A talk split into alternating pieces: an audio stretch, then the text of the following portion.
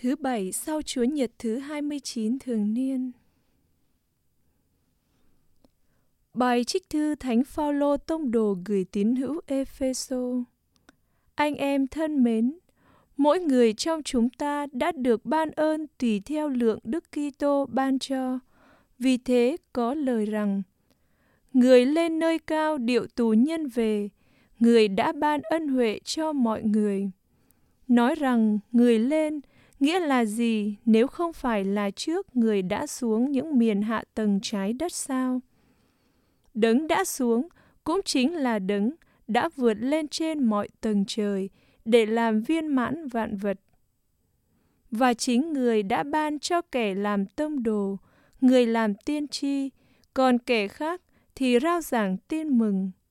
Kẻ khác nữa làm chủ chăn và thầy dạy để tổ chức các thánh nhân nên hoàn bị hầu chu toàn chức vụ, xây dựng thân thể Đức Kitô cho đến khi mọi người chúng ta hợp nhất trong đức tin và trong sự nhận biết con Thiên Chúa, trở nên người trưởng thành, đạt đến tầm tuổi người của Đức Kitô viên mãn, để chúng ta không còn là trẻ nhỏ bị lắc lư và lôi cuốn theo mọi chiều gió học thuyết, nghiêng theo sự lừa dối của người đời và mưu mô xảo trá, làm cho lạc lõng trong sự sai lầm.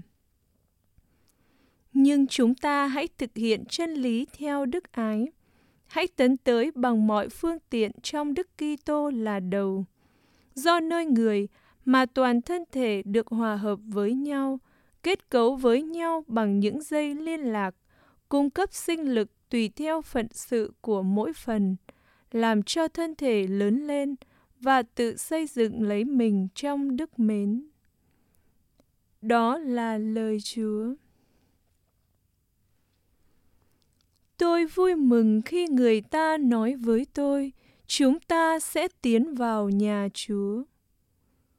Tôi vui mừng khi người ta nói với tôi, chúng ta sẽ tiến vào nhà Chúa. Hỡi Jerusalem, chân chúng tôi đang đứng nơi cửa thành rồi.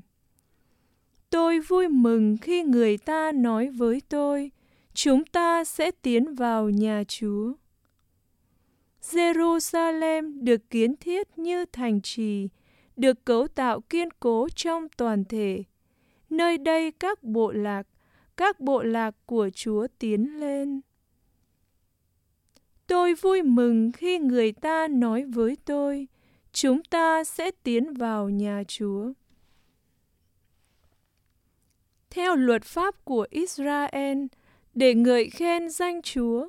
Tại đây đã đặt ngai tòa thẩm phán, ngai tòa của nhà David. Tôi vui mừng khi người ta nói với tôi, chúng ta sẽ tiến vào nhà Chúa.